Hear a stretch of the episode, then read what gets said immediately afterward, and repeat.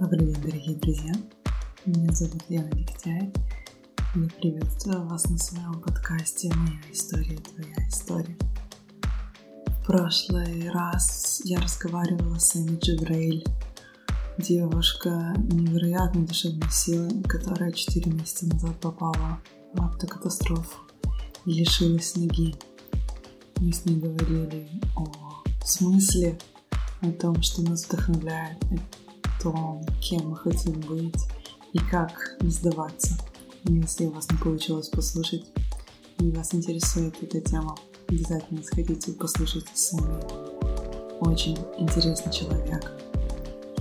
А сегодня у меня в гостях была Анна Баганаева, девушка, за которой я начала следить в Инстаграме, потому что проходил какой-то марафон, и я на нее подписалась, особо не знаю, чем она занимается, кроме того, что она коуч по писательству и копирайтингу. Мне самой интересно писать тексты, научиться хорошо писать тексты. И я просто следила за ее страничкой, и в какой-то момент я поняла, что я не пропускаю ни один пост, что все очень интересно. А потом я еще узнала, что Ани тоже достаточно сложная история жизненная. Она инвалид, и это вот пока она об этом не написала открыто, понятное дело, что это никак не проявлялось. И мне стало очень интересно, что она за человек, чем она живет, что ее интересует. Я очень рада, что в этом подкасте мы не затронули ни одним словом физические особенности. Мы поговорили о том, что для каждой из нас личностный рост, о том, кем мы мечтаем быть, когда вырастем, о том, как мы меняемся, как сложные жизненные ситуации мы превращаем в опыт, и не опираясь на него, двигаемся дальше. Что такое быть коучем, зачем психотерапия, все эти вопросы мы с ней обсудили. Это был первый раз, когда я вживую общалась с Аней, и я влюбилась с первого слова. Поэтому я надеюсь, что вы влюбитесь точно так же, как и я, и получите удовольствие от прослушивания. Привет! Да, привет. Я начну сразу вот так в лоб. Э, у меня вопрос, э, пока я готовилась к этому интервью, к разговору с тобой, у меня возник вопрос, кем ты хочешь быть, когда ты вырастешь? Ты столько всего делала и меняла, и вот у меня есть ощущение, что еще не конец. Расскажи. Классный вопрос. Мне вообще сама формулировка очень нравится ты совершенно права в том, что это еще не конец, потому что вот даже в данный конкретный момент я проживаю очередную трансформацию и внутреннюю, и в плане проектов, то есть того, что я делаю. Вот. И есть даже подозрение, что трансформации — это не некие там, да, периоды, как кризисы, да, типа, которые случаются. То есть это, в принципе, моя жизнь. Mm-hmm. Вот. Кем я хочу стать, когда вырасту? Знаешь, я скорее могу сказать, какой я хочу стать. Да? То есть я знаю, что я хочу стать мудрой, доброй, любящей, терпимой, принимающей и, да, и красивой и здоровой. А кем я при этом буду в плане там, социального проявления? Пожалуй, я хочу быть мамой, ну, в общем-то, я и так она уже, да, вот. А, я хочу быть а, поддержкой близким, да, я хочу быть любимой, но это опять какой, вот.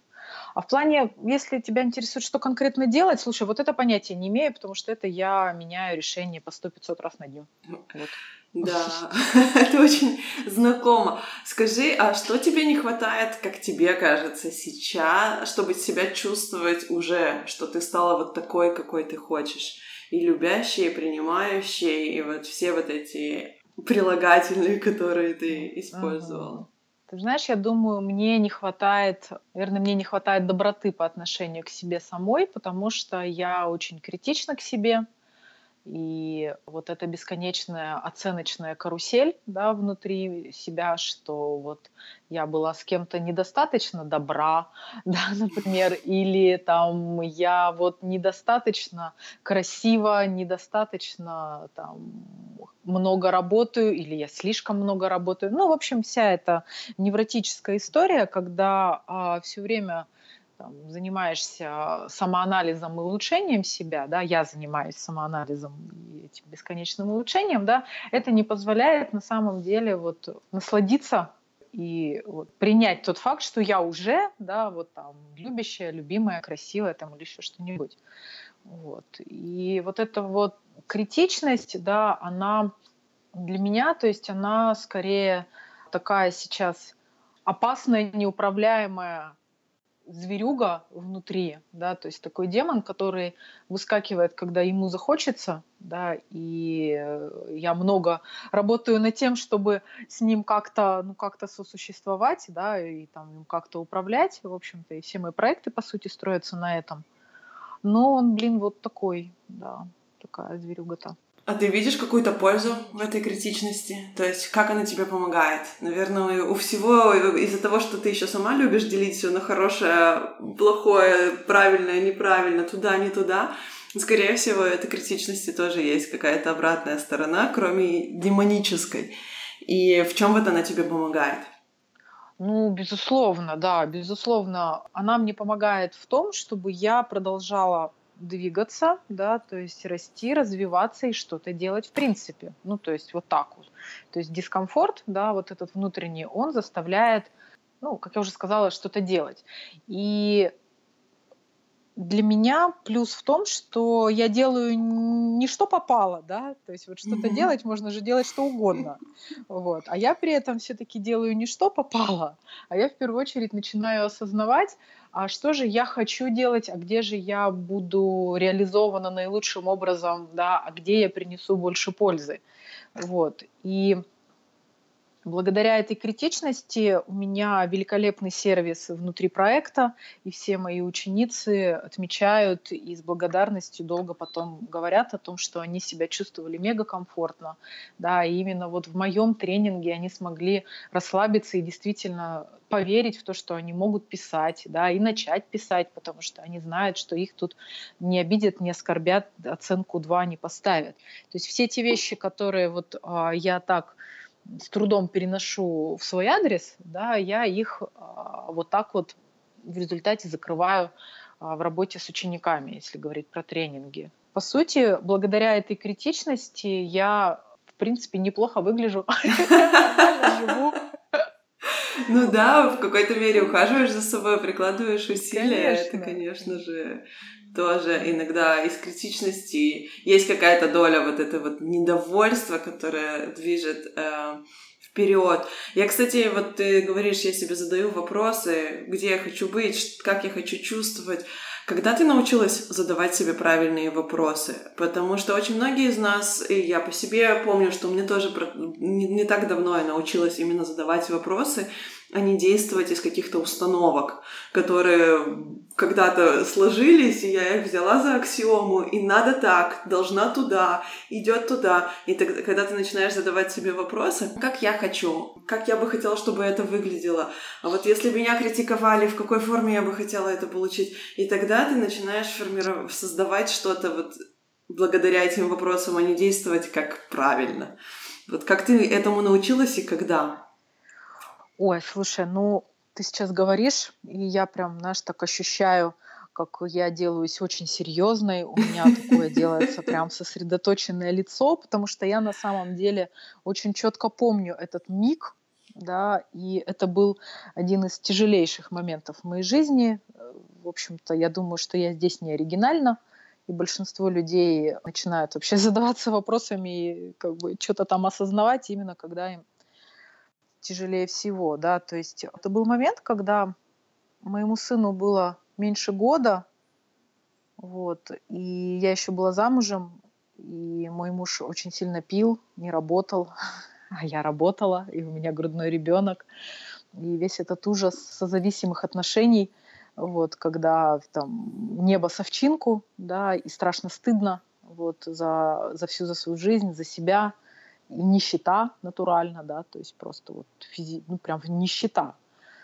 И вот в какой-то момент, очередной раз, там, знаешь, время ночь, вот я наконец-то уложила ребенка, пьяный муж лежит, храпит, а я сажусь за компьютер, чтобы написать очередную статью в женский журнал про то, как важно любить себя и ухаживать за собой – регулярно посещать косметолога и все такое прочее. Я сижу, и я вдруг, знаешь, такая озираюсь и думаю, это сейчас вообще что происходит? Это вот, это моя жизнь, вот я правда хочу вот так жить? То есть вот, а, а я при этом, разумеется, ну, как э, нормальная созависимая, я, конечно, была в страшной жертве, потому что, естественно, это он, изверг, вот так со мной поступает, да, то есть это из-за него все вот в моей жизни так ужасно. Ну, с одной стороны, это на самом деле так, с другой стороны, я там человек, обладающий свободной волей. И вот в тот момент, когда я задала себе вопрос, да, вот это, наверное, был первый вопрос, который я помню. То есть это вообще что? Это что, вот моя жизнь, я правда вот так хочу жить? У меня высшее образование, я работаю, то есть как бы там приличная работа, у меня хорошие родители. То есть это что? И вот оттуда я начала выскребаться. Вот. Ну, согласись, что все-таки стереотипы работают. Работают в том плане, что есть ощущение, что я должна быть замужем в какой-то определенный, в, в каком-то определенном возрасте. То есть, там, я не знаю, разведенкой быть плохо, бросать мужа плохо, там, уходить с ребенком, и как же семья. Да, я не знаю, их столько много, я даже, наверное, могу час их перечислять только. И вот они все уверенность в себе как-то подтачивают, я бы сказала, или наоборот не дают ей даже вырасти просто уже изначально. И ты собрала вещи когда? На следующий день, через неделю, через месяц? Что, что произошло вот после этого осознания? Угу. Ну, во-первых, а, поддержу, что да, стереотипы работают, работают страшенным образом. И, кстати, один из э, там, моих тем, да, один из челленджев, челленджей, который, челленджев, сказала, да, о челлендже тут. Вот, да, то есть а, одна из штук, над которыми я работаю с собой внутри, это как раз-таки а, вот раскладывание в отдельные кучки. Вот это стереотипы, это ожидания, это установки, да, вот это вот мое. И все эти вещи, связанные там с тем, что быть замужем или не быть замужем, конечно, они, в общем-то, меня в замуж и привели, вот, потому что я откровенно выходила замуж за самого неподходящего человека вообще, за которого можно было только захотеть замуж. Вот. Э, и сейчас я у себя эти вещи отслеживаю временами, да, то есть когда а, там я начинаю терроризировать своего партнера требованиями немедленно на мне жениться, вот, он это выдерживает, всяко. Вот. И каждый раз, когда мы проходим через этот риф, я потом ему так благодарна за то, что он на мне не женился.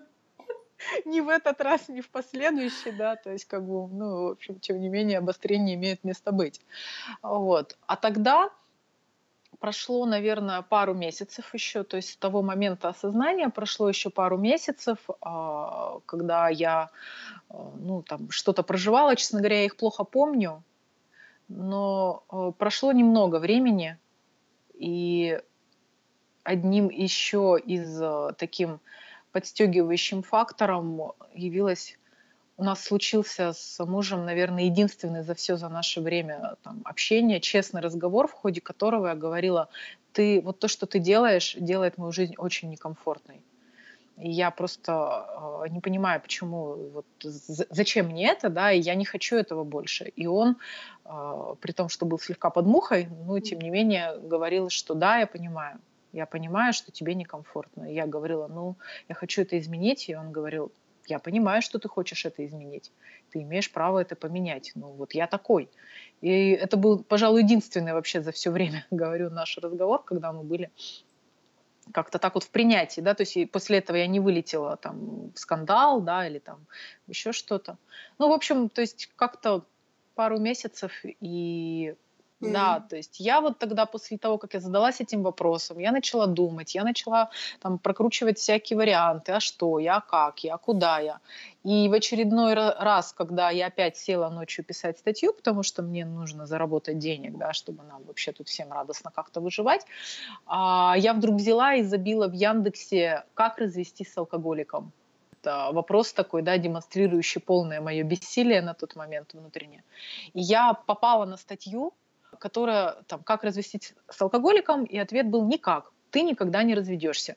дальше очень такая жесткая статья, в которой созависимой женщине развернуто демонстрирует, что тебе это все нравится, ты это все хочешь, ты здесь отыгрываешь такие-то, такие-то вещи. Да, твоя жизнь превращается в полный отстой, да, твои дети страдают, ну как бы что, ты же, зато ты на своем месте, у тебя все ок. Ты можешь ничего со своей жизнью не делать, ты дальше вот с ним вот в эти погремушки играешь. А у меня очень развитое эго, и меня на понт взять вообще нечего делать. Я никогда не разведусь, сказала я. Я буду до конца жизни жертвой, да сейчас же.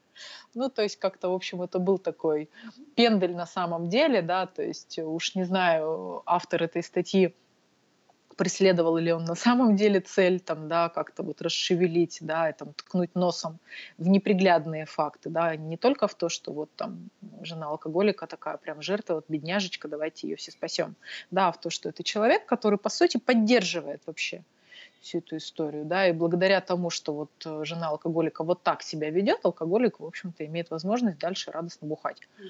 Вот, и да, я собралась, и дальше были просто очень классные обстоятельства, когда я пишу своей подруге по Аське, Да, это так давно было. Да, это было давно, почти 7 лет назад. Я пишу и Ваську, что типа, Лен, слушай, такие дела, ну, как бы Никита-то, скорее всего, не уйдет, потому что квартира его, и да и куда ему идти, у него ни денег, ничего, надо мне уходить. Куда, не знаю. И она мне говорит, что, слушай, так наша подруга Света сдает квартиру. Прямо сейчас. Вот прямо сейчас Света сдает квартиру. Я прямо сейчас перезваниваю подруге, подруга говорит, да, я сдаю, называет сумму, сумма для меня великовата. Подруга говорит, блин, для тебя вообще не вопрос. Тут же прям падает в цене очень сильно. И буквально в следующие несколько дней мои друзья мобилизуются и меня перевозят. И это было очень круто. То есть Очень прям... круто, когда есть поддержка, угу. когда тебя да, не начинают я... уговаривать, что нет-нет, одумайся, останься, и вот это вот все. Да, да, то есть э, я прям помню, тогда никто не, ну, то есть, по-моему, даже никто не задавал мне вопросов. То есть либо я была убедительна, там, ну, то есть звучала, да, энергия в голосе, что помогите, да, вот, и надо помогать, э, да. там, не разговоры разговаривать. Либо люди многое знали и видели сами, а я просто вот как бы ну, не знала. Да. Возвращаясь них теме. Да, к тому, что ты сказала насчет э, тона статьи, мне кажется, что все жертвы хотят, чтобы их пожалели, и поэтому они выбирают вот такую вот позицию жертвы, то есть их эта жалость наполняет. И я думаю, что единственный способ вот призвать человека взять за себя ответственность, это как раз-таки вот сказать ему, слушай, все так будет всегда. И он сразу такой говорит, в смысле всегда? Нет, нет, нет, я готов что-то менять. Это mm-hmm. и проверка на намерение тоже. То есть какая-то, мне кажется, это правильный тон. Что, чего ты боялась больше всего, когда ты это делала? То есть у тебя не было ощущения, что это ошибка, так как ты уже долгий путь прошла, и тебе было все понятно относительно того, что в этих отношениях уже ловить совсем нечего. Но все равно я уверена, что были какие-то страхи. Вот чего ты боялась больше всего? Я помню эти дни, то есть вообще все эти дни до переезда я не спала, я не ела, то есть было просто общее ощущение а, тьмы и ужаса, то есть я прям ну, проживала там какой-то кошмар от того, что вот ты знаешь, я даже не помню, да, то есть я не сожалела, я не сомневалась. Но просто пройти все это было настолько тяжело, что я была вся поглощена вот, э, знаешь, этой болью, да, то есть этим. Я даже тогда не называла эти чувства. Вот сейчас, наверное, если я так как-то что-то вспомню, попытаюсь там приложить, да, ну, то есть как-то назвать, да, угу. вот, я что-то, может быть, и вспомню. Вот. Но тогда я просто была в, э, как бы в каком-то таком тяжелом очень трансе. А боялась я банального, я боялась не справиться финансово, потому что то есть я уходила на съемную квартиру, единственный источник дохода это я, да, то есть и я ребенку был год, вот. А, мои родители взяли на себя а, там, платеж по кредиту, который у меня был, который был взят, естественно, совместно, доплатила его я. Вот, да, а оплачивать аренду, то есть там вообще жить, да, то есть мне это предстояло самой. И это меня пугало очень сильно. То есть я боялась, что вот как раз-таки финансовую тему я не вытяну. Вот, потому что на тот момент я еще получала, ну там, вот я прям помню четко все эти свои цифры, да, сколько я получала, там 15 тысяч пособия по уходу за ребенком до полутора лет, вот, там 13 тысяч, э, нет, тогда вру, тогда 8 тысяч была у меня моя пенсия по инвалидности, у меня третья группа, вот, сейчас получаю аж 12. Вот. И тогда гонорарами я что-то еще тысяч десять зарабатывала. То есть в целом получалось, кстати, хочу сказать, нормальный такой доход для Екатеринбурга в 2011 году. Но, тем не менее, затраты тоже предстояли высокие. Вот. И я очень боялась именно этого. Ну и этот страх, собственно, и в результате сделал меня лучшим копирайтером всея Руси, как я сама себя называла, нескромно. Да, потому что, то есть, я пахала просто вообще.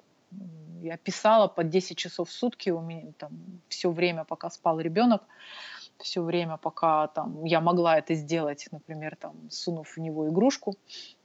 Вот. Это, поэтому, в общем, Нехилая была такая мотивация. Да, меня немножко удивляет, потому что я предполагала, что, скорее всего, финансовый вопрос, он самый страшащий. И мне кажется, что все мы, даже у тех, у кого что-то там где-то пригрето, всегда есть ощущение страха от этой бедности. Возможно, это вплетено в наш ДНК. Я даже не знаю. Но учитывая то, что ты уже и так была кормильцем в семье, то ты, по сути, себе сбрасывала человека, который жил за твой счет а все равно остается ощущение, что ты одна. Вот э, этот парадокс меня всегда удивляет, я его в себе отмечала тоже неоднократно. В, в, ну, не в таких ситуациях, понятное дело, но вот ловишь себя на этом, когда ты вроде тянешь за двоих, а, а, а боишься остаться одна, и что еще тяжелее станет. Вот это... Вот ты абсолютно вообще права. Я вот прям на сто процентов, на самом деле так.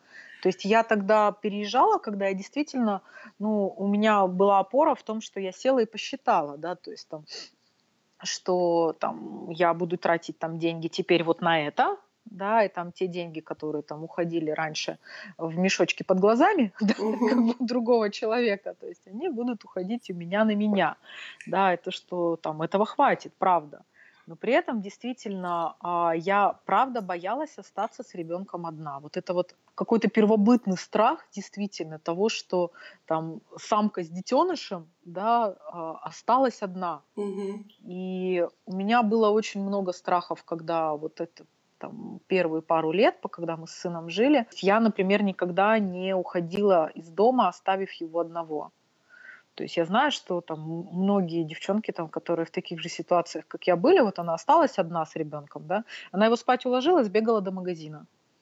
Угу. А я, там, у меня был самый страшный страх, что если меня собьет машина, например, пока я бегу до магазина, вот я сейчас тебе говорю, и мне нехорошо становится. Да, я могу себе представить. Вот. И я никогда не оставляла его дома одного. Да, то есть там, ну, то есть у меня такая, как бы, прям в эту сторону. Хотя, с другой стороны, когда ему было полтора, у него появилась нянька, когда ему было два, я его отдала в садик, да, когда ему было три, мы поехали в Азию, и он там вообще был предоставлен очень много сам себе. Ну, то есть какой-то такой парадокс. С одной стороны, откровенно говоря, я никогда не оставалась с ребенком вот прям одна-одна. То есть mm-hmm. я и получала всегда помощь, поддержку, и просила ее, и сейчас у меня есть совершенно такая, знаешь, даже мистическая убежденность в том, что всегда найдутся там классные люди, которые позаботятся о моем сыне. Вот. И это правда так, потому что где бы мы ни оказывались, куда бы мы ни приезжали, насколько бы мы времени не оказывались, всегда находятся какие-нибудь классные люди. Дети, их мамы, няни, то есть там вообще вот. Но именно вот такое экзистенциальное ощущение, что я с ребенком одна, оно, правда, это такое оно какое-то сильно внутреннее, правда, первобытное, что ли. Да. О, мне так нравится твоя идея, что всегда найдутся люди, потому что в английском даже есть такая поговорка «It takes a village to raise a child». То есть нужна целая деревня, чтобы вырастить э, ребенка. Mm-hmm. И мне кажется, это очень ценно, когда ребенок знает, что есть целая комьюнити, вот много людей, на которых можно опереться. Это такое доверие к миру взращивает огромное.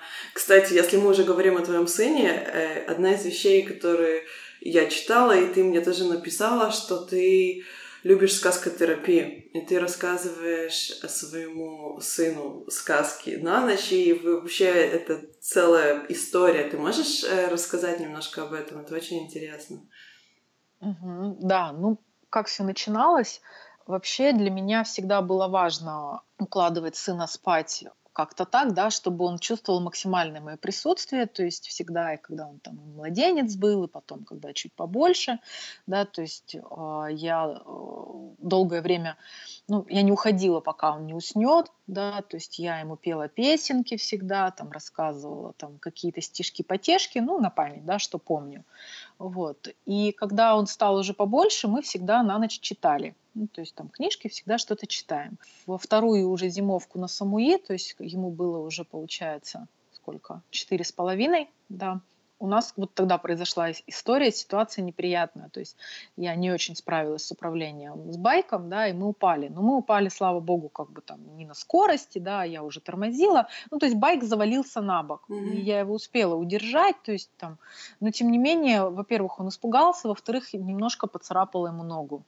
И, ну, больше, конечно, он испугался. И я тогда тоже сильно испугалась. Вот, э, и был такой прям трудный вечер, да, то есть там он плачет, ругается на меня, то есть прям выкатывает мне претензию, ты меня не удержала, ты меня поранила, вот у меня там ножка поранена в общем, ну так было эмоционально. Я пишу ВКонтакте своей знакомой, ну вообще случайно, то есть на самом деле он уже там сидит вроде с мультиками, мы вроде как уже замяли, забыли.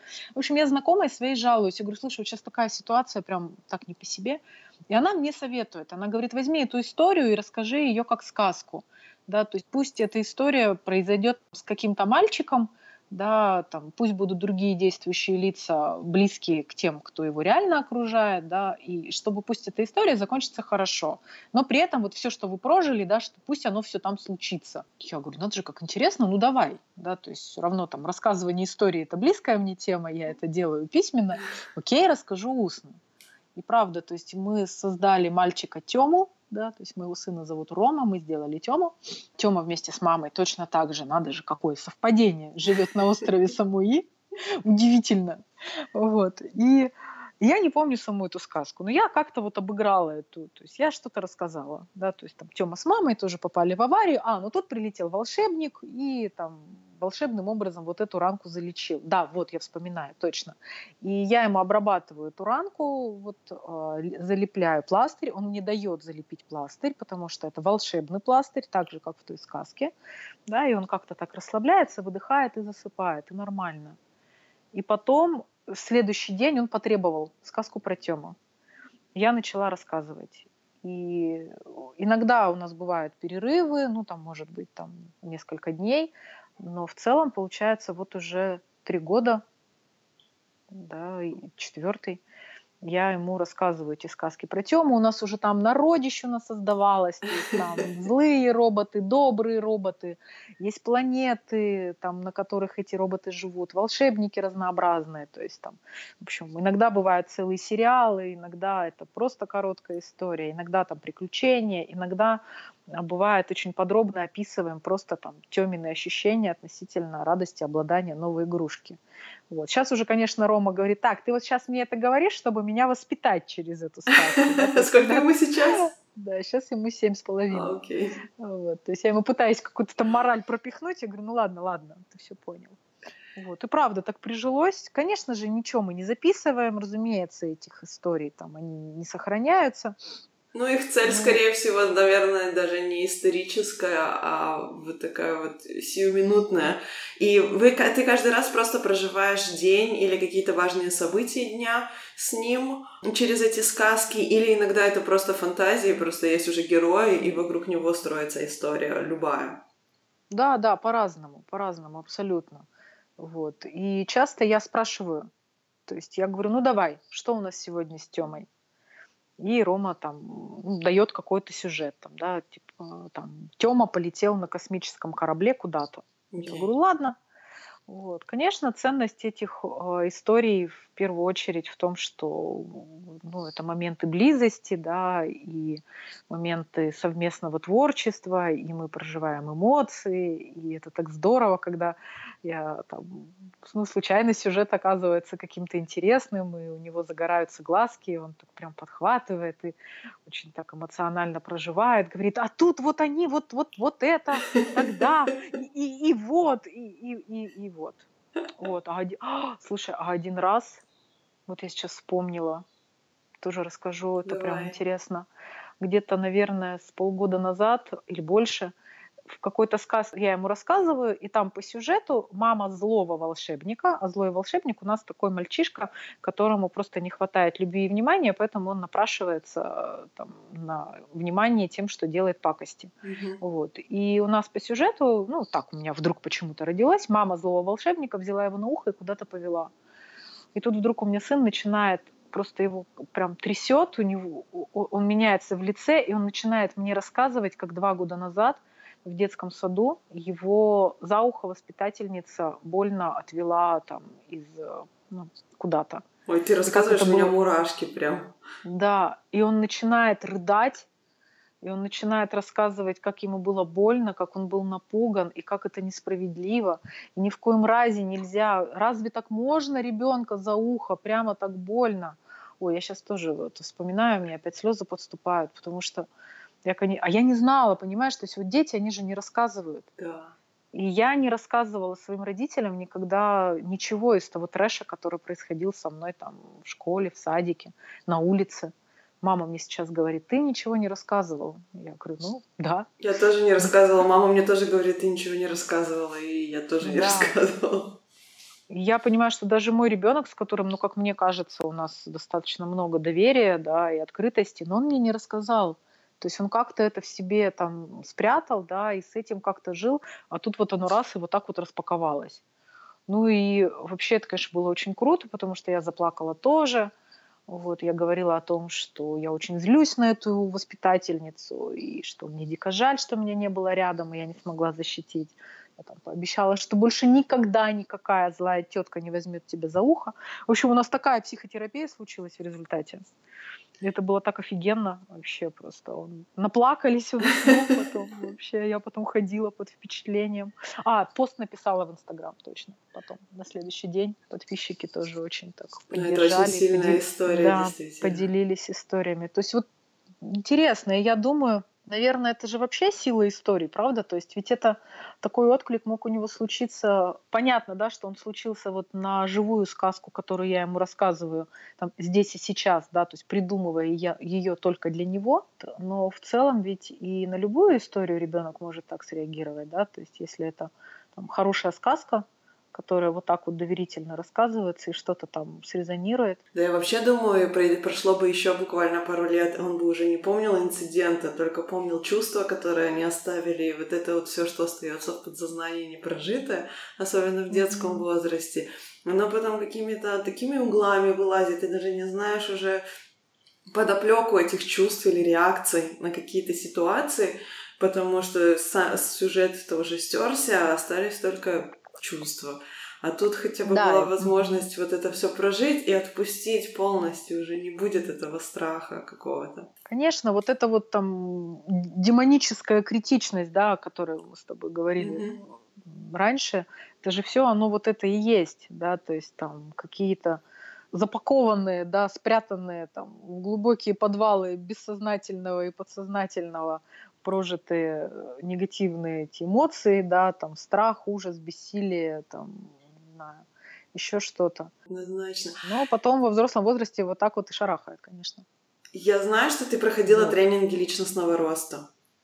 Угу. И у меня несколько вопросов на эту тему. Один из них, во-первых, что тебя сподвигло туда пойти? Вот в какой период твоей жизни э, ты решила туда пойти? И советуешь ли ты людям? То есть, что это тебе дало?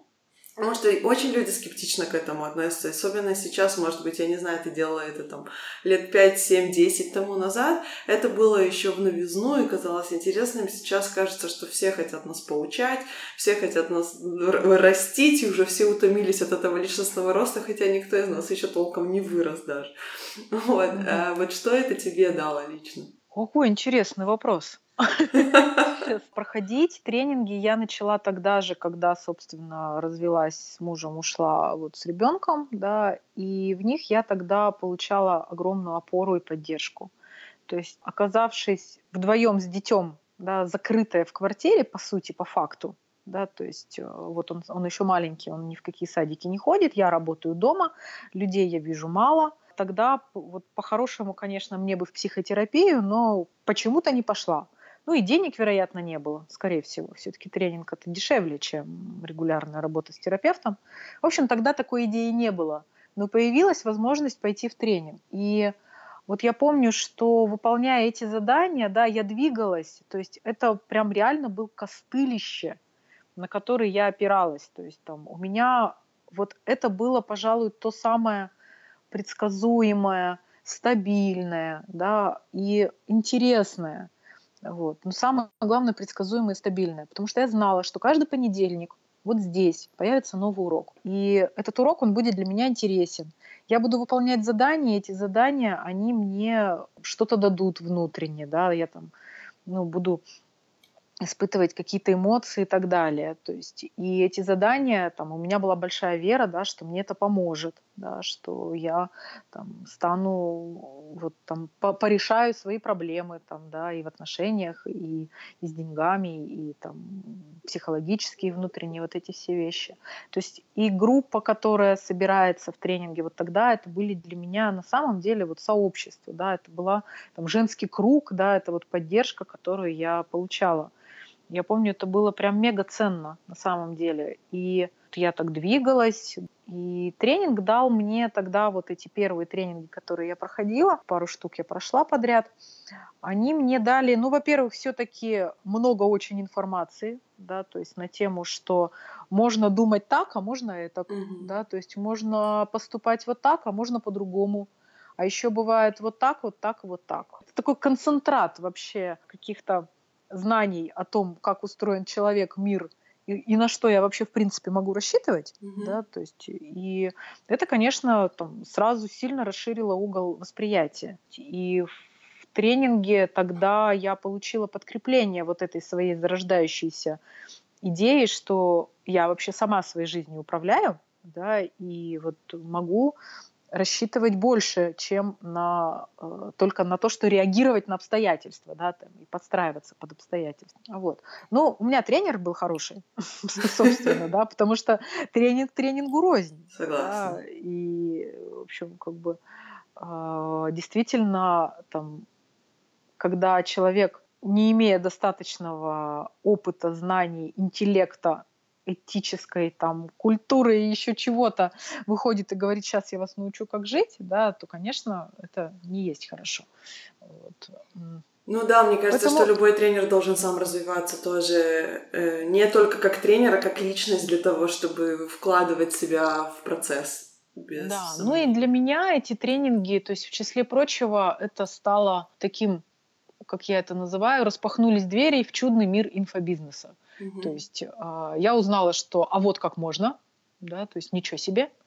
Вот э, я стала, собственно, копирайтером для всех своих клиентов, у которых я проходила тренинги очень быстро.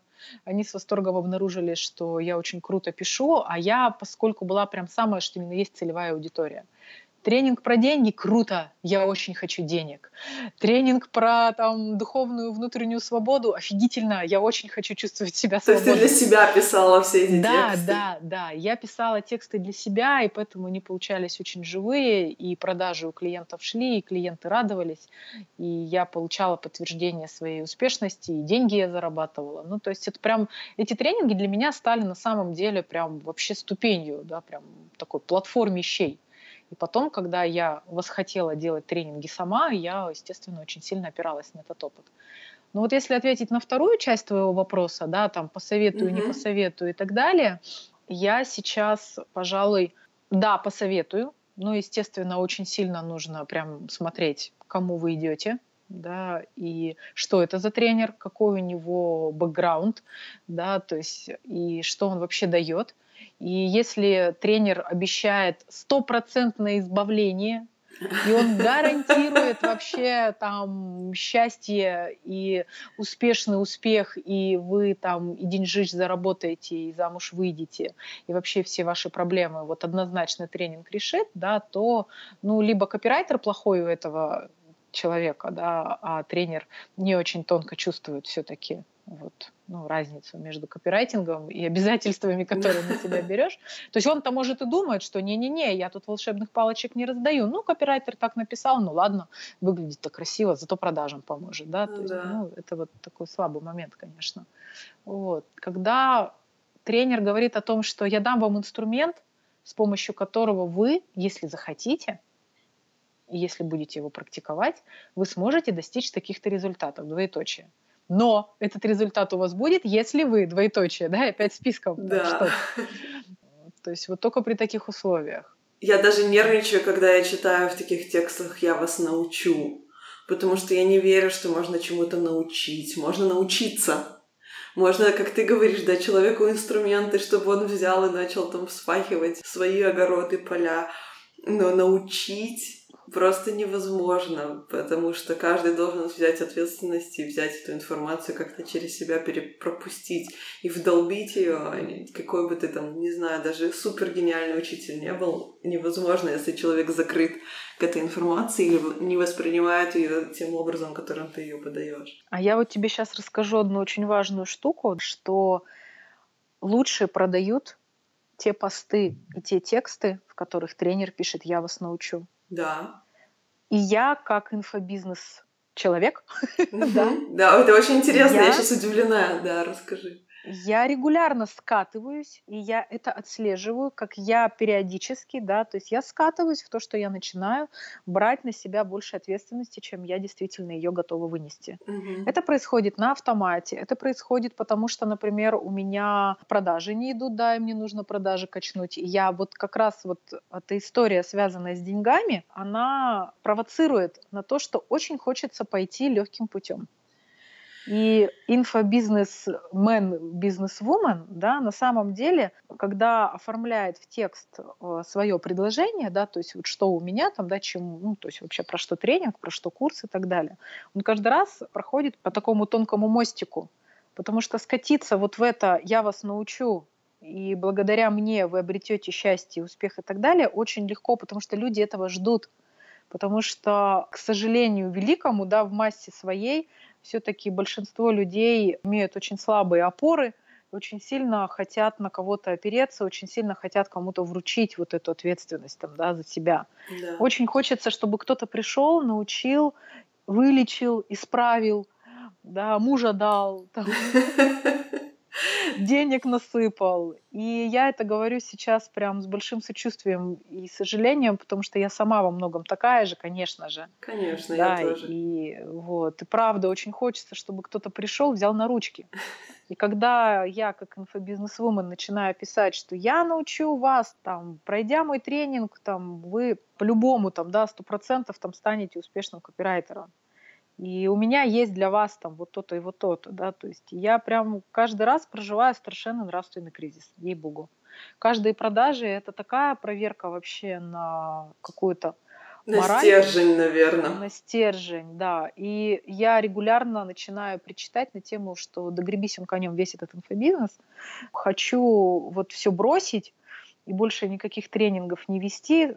Точнее, потому что я знаю про свои тренинги, да, я знаю, что в них все ок, что я даю хорошие инструменты, что у меня все правда очень суперски настроено, да, что люди получают то, зачем они пришли, и они получают гораздо больше, да, потому что мы вот создаем всю эту самую атмосферу и так далее. Но черт побери, чтобы люди в тренинг пришли, я должна начать размахивать морковками.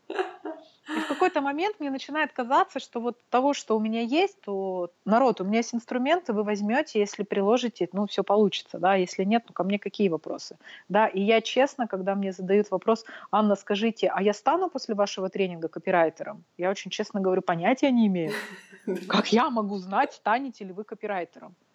Я даже не могу вам сказать, что вы там станете блогером даже, каким то копирайтером. Mm. Вот. Потому что я не знаю, стану ли я кем-то. Как я могу про вас это знать? Вот. И прям появляется большой соблазн на то, чтобы начать прям, ну вот, да, всю эту развесистую клюкву развешивать.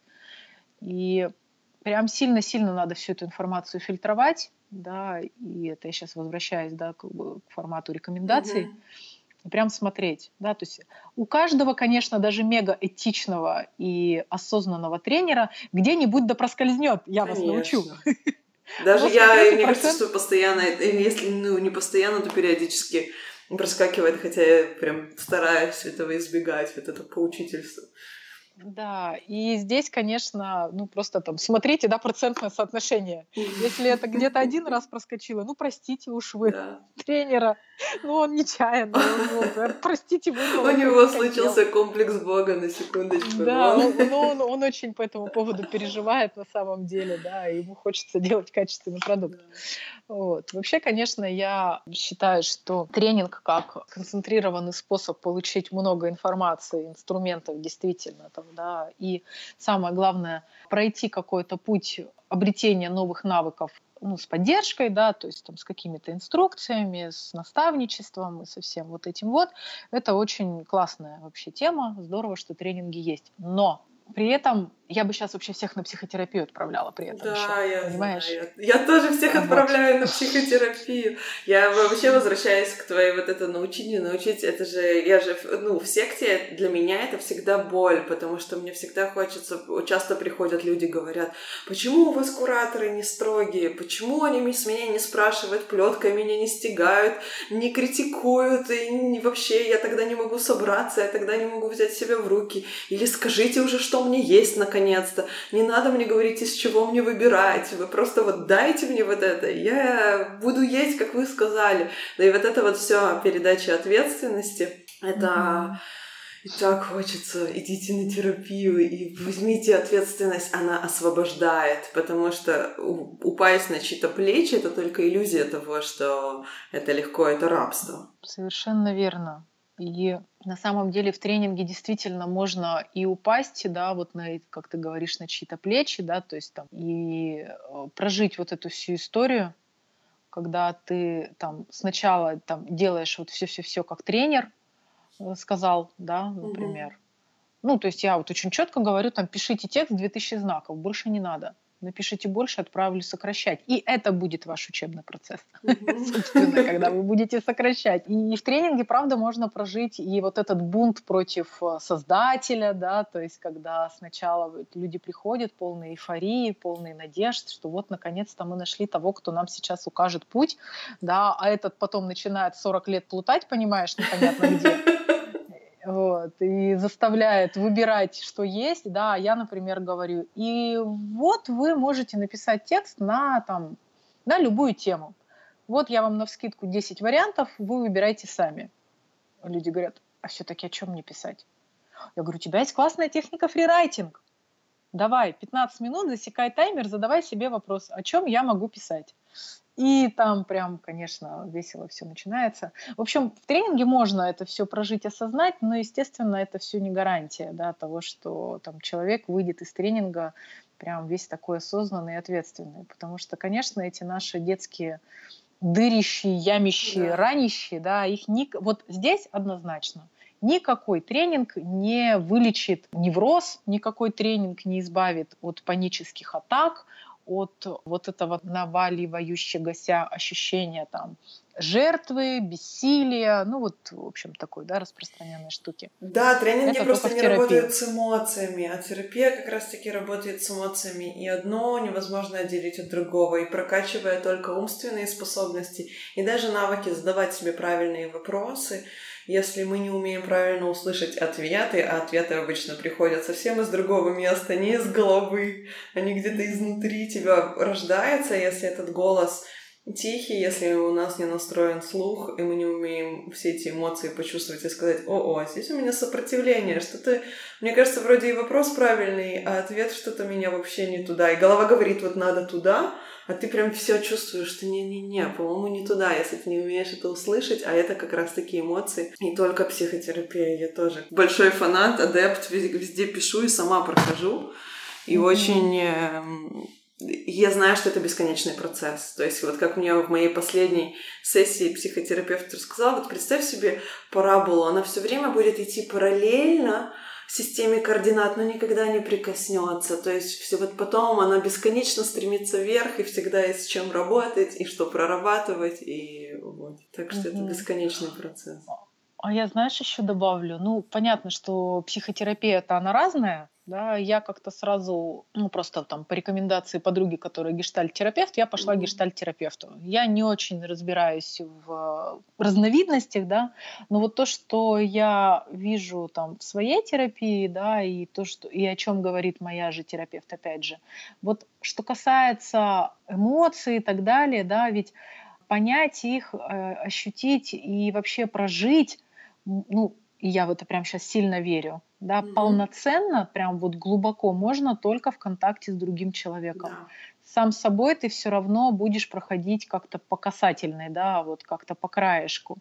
Вот. И терапия, вот она великолепна даже просто тем, что если раз в неделю тебе другой человек тепло заглядывает в глаза и говорит, ты не виновата, ты, ну, ты справлялась как могла, угу. да, и там те косяки, которые, за которые ты себя сейчас там хлещешь, на чем свет стоит, ну, ты не могла иначе просто.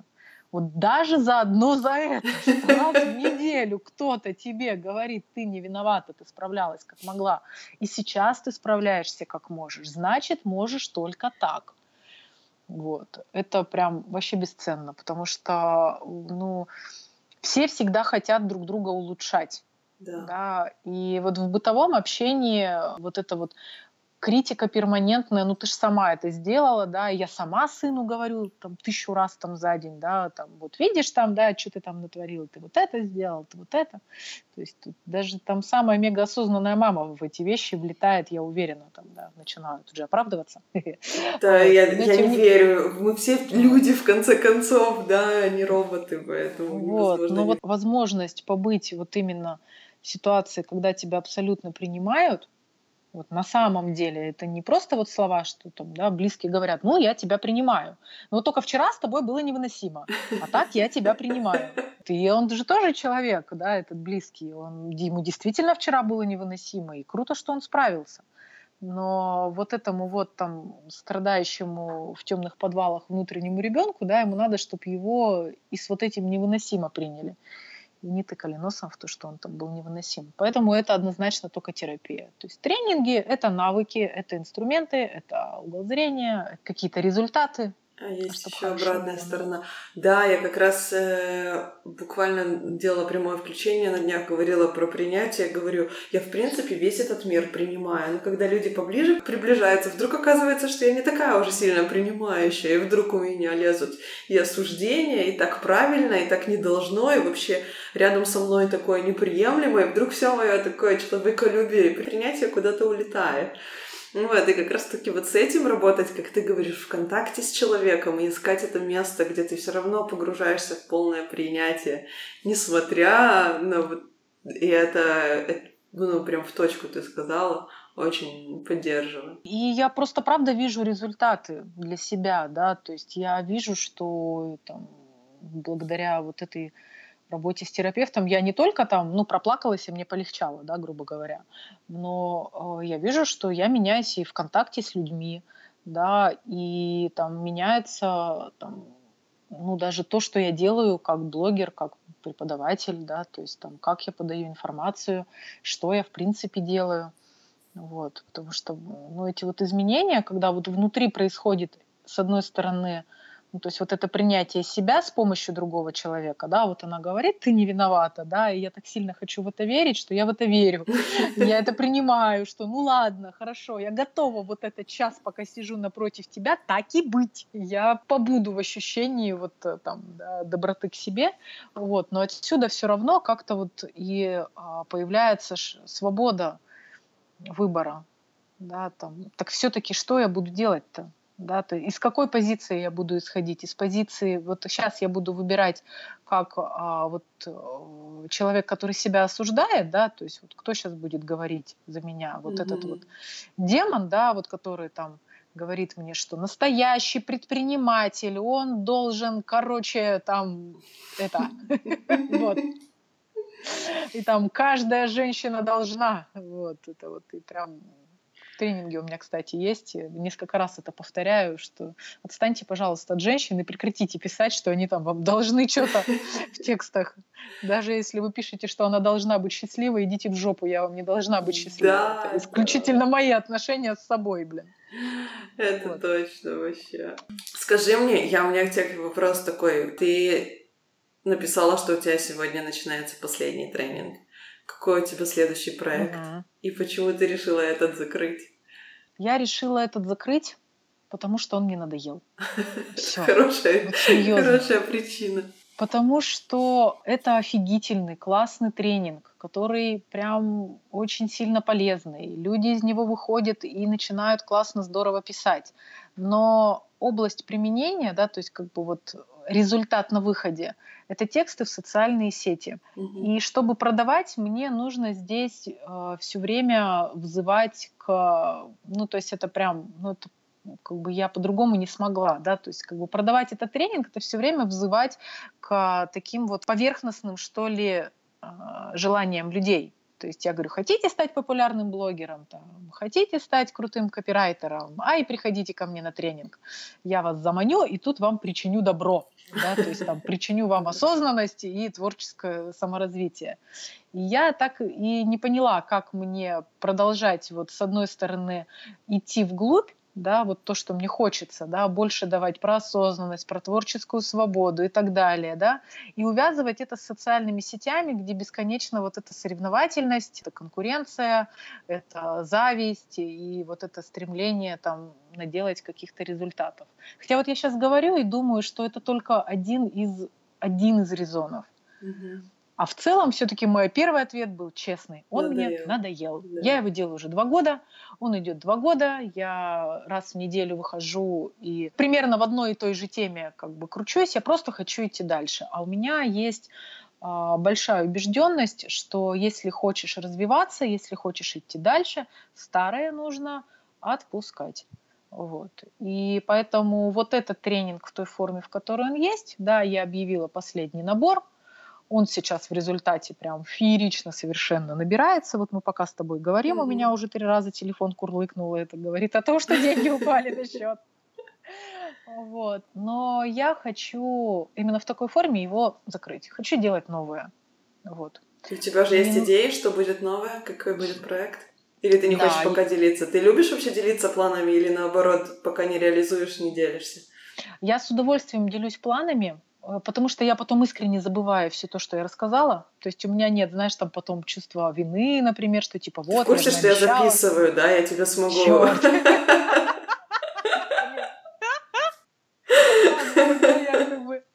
Тогда я расскажу, как есть в общих чертах. То есть в общих чертах на самом деле я хочу э, сейчас э, больше сконцентрироваться на создании других продуктов, ну как это у нас в инфобизнесе называется, да, то есть издать несколько книг вот таких же практических, вот прям для людей, которые хотят писать, да, то есть мне не имет слава Джулии Кэмерон, Эн Ламот и прочих, я хочу как они, да, то есть я хочу больше уходить в тему книг, я хочу издавать книги, да, ну вот сейчас у нас есть много материалов, то есть мы эти материалы обработаем с командой, много материала, великая могучая русского языка, mm-hmm. много материала, мы этот материал обработаем, вот, да, и вот, ну, я хочу издать несколько книг, вот таких как бы практического психологического содержания, ну вот как, в общем-то, и был мой тренинг, есть. Вот. И, соответственно, дальше я хочу делать также тренинги для пишущих людей, но просто как бы уходя в две плоскости. Плоскость первая – это писательство как терапия, да, то есть это ну, вот фрирайтинг, mm-hmm. утренние страницы, разнообразные дневники, да, то есть вот э, то, как я это сама использую для себя, да, то есть вот прям вывести в отдельные такие продукты. Больше работать в направлении книг, потому что все хотят издать книгу. Да. Вот. Согласна. И понятно, что здесь э, там много сразу вопросов встает и по, по материалу, да, что это за книги, там, какие они, зачем они и так далее. Но я совершенно считаю, что каждый имеет право издать свою книгу. Даже если это будет 10 экземпляров, которые он раздарит маме, бабушке и поставит у себя на полке, да, но я просто знаю, что э, на этом очень много ну, здесь много счастья, потому что это прям успех, это прям достижение, да, то есть и это, это такая штука, которая вот она прям останется. И сейчас вот в наше это стремительное интернетное время социальных сетей мне, правда, и самой хочется как-то вот притормозить, да, и вот не генерировать бесконечно контент, который там через три часа забывается всеми, mm-hmm. вот, а создавать что-то такое просто даже более объемное, пусть оно точно так же там ну, я не претендую на то, что, что я сама там создаю нетленки, которая будет жить века. Вот. И, в общем-то, и клиенты мои, ученики, подписчики тоже, в общем-то, достаточно спокойно к этому в массе своей относятся. Ну да, вот. мне кажется, это больше даже не о нетленке, а то, чтобы прикоснуться к еще какому-то количеству людей, потому что в одной из моих любимых книг, которую я часто упоминаю, это вот «Взглядываясь в солнце», Э, Ирвина Елома, где он рассказывает о волновом а, эффекте. Елом, боже. Да, у меня такая же на него реакция. Я прошлую неделю прочитала, то есть я за месяц прочитала все книги Елома, наверное. Вот, вглядываясь в солнце, это сейчас будет вообще, наверное, моей Библией. Да, согласна. Вот она стала моей Библией, но очень долго я ее постоянно цитирую. Вот эта вот тема волнового эффекта, я к ней пришла сама. То есть в какой-то момент это было... Я в себе там прорабатывала какие-то штуки, типа, что я хочу, что после меня останется и вообще. И вот я подумала, что если я прикоснусь к какому-то количеству людей, то в них это будет жить, и к ним, их детям что-то уйдет бессознательное даже. И вот так вот я по молекулам просто разубредусь в другие жизни. И вот то, что ты говоришь, да, это никогда не о нетленке, а о том, чтобы книга это еще прикоснуться к паре людей. Mm-hmm. И вообще очень здорово звучит, как отличный проект. Давай я тебе задам последний вопрос, который я задаю всем своим гостям. Что mm-hmm. такое для тебя счастье? Что-то, наверное, не буду я пытаться сейчас выдать что-то супер оригинальное, да, я просто скажу, как вот у меня сейчас это пришло, что счастье это, конечно, это момент, да, и это момент, в котором, ну, для меня вот все гармонично. Вот как я тебе писала, кстати, mm-hmm. да, вот а, счастье это когда а, я прям вот здесь и сейчас, и я правда не думаю там ни о прошлом, ни о будущем, а я, то есть я со своим близким человеком, там, с ребенком, с подругой, с мужчиной, то есть там понятно, что с каждым мы делаем что-то разное, да, но вот именно вот я вот в такой в близости, в контакте и вот именно наслаждаюсь собой и человеком. То есть для меня сейчас это так. Хотя вот я сейчас говорю и понимаю, что я и одна бываю вполне себе, но нет. Вот ты знаешь, когда вот когда одна, я могу быть мне может быть интересно, я могу, могу быть удовлетворена, да, я могу быть увлечена, я могу быть довольна. Но вот прям счастье, как вот прям острое такое и теплое, и в то... нет, острое не как бы не тревожащее, да, а именно такое прям сильное такое чувство, глубокое. Вот оно, пожалуй, вот в, в моменты ну, вот какой-то такой прям близости, открытости, доверия и веселья. Ну, естественно. Спасибо. Вот. Вау. Да, да поддержу вообще про момент и про здесь и сейчас. Спасибо тебе большое, что вообще согласилась со мной поговорить. Это была безумно приятная беседа. Абсолютно взаимно. Вообще.